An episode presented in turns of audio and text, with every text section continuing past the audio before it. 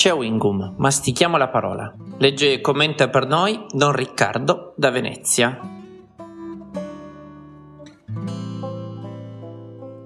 Dal Vangelo secondo Luca.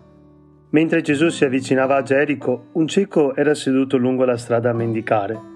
Sentendo passare la gente, domandò che cosa accadesse. Gli annunciarono: Passa Gesù il Nazareno. Allora gridò dicendo: Gesù, figlio di Davide, abbi pietà di me.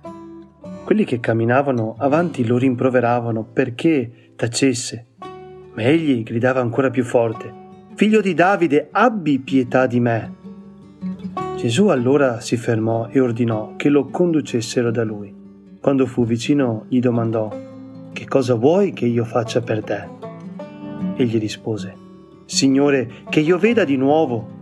E Gesù gli disse, abbi di nuovo la vista, la tua fede ti ha salvato. Subito ci vide di nuovo e cominciò a seguirlo glorificando Dio. E tutto il popolo, vedendo, diede lode a Dio. Pensiamo alla storia di Bartimeo, un personaggio del Vangelo. E vi confesso, per me è il più simpatico di tutti. Era cieco, stava seduto a mendicare sul bordo della strada alla periferia della sua città, Gerico. Non è un personaggio anonimo, ha un volto, un nome. Bartimeo, cioè figlio di Timeo. Un giorno sente dire che Gesù sarebbe passato di là. In effetti, Gerico era una crocevia di gente, continuamente attraversata da pellegrini e mercanti. Allora Bartimeo si apposta, avrebbe fatto tutto il possibile per incontrare Gesù.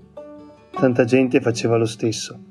Ricordiamo ad esempio Zaccheo che salì sull'albero. Tanti volevano vedere Gesù, anche lui. Così quest'uomo entra nei Vangeli come una voce che grida a squarciagola. Lui non ci vede.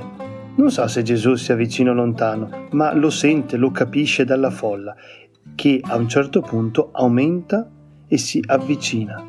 Ma lui è completamente solo e nessuno se ne preoccupa. E Bartimeo cosa fa?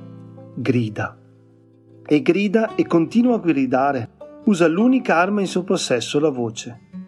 Comincia a gridare, figlio di Davide, Gesù, abbi pietà di me, al versetto 47. E così continua gridando.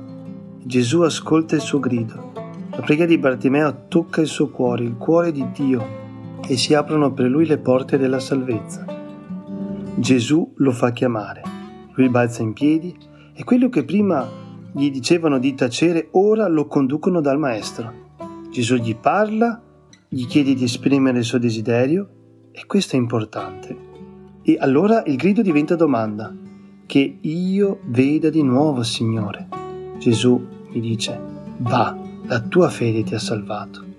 Riconosce a quell'uomo povero, inerme, disprezzato tutta la potenza della sua fede che attira la misericordia e la potenza di Dio la fede è avere due mani alzate, una voce che grida per implorare il dono della salvezza.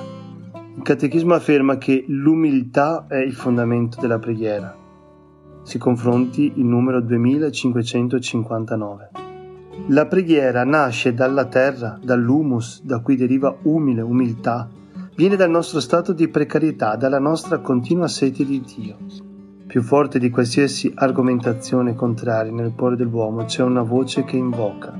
Tutti abbiamo questa voce dentro. Una voce che esce spontanea senza che nessuno la comandi. Una voce che si interroga sul senso del nostro cammino qua giù, soprattutto quando ci troviamo nel buio. Gesù, abbi pietà di me. Gesù, abbi pietà di me. Bella questa preghiera.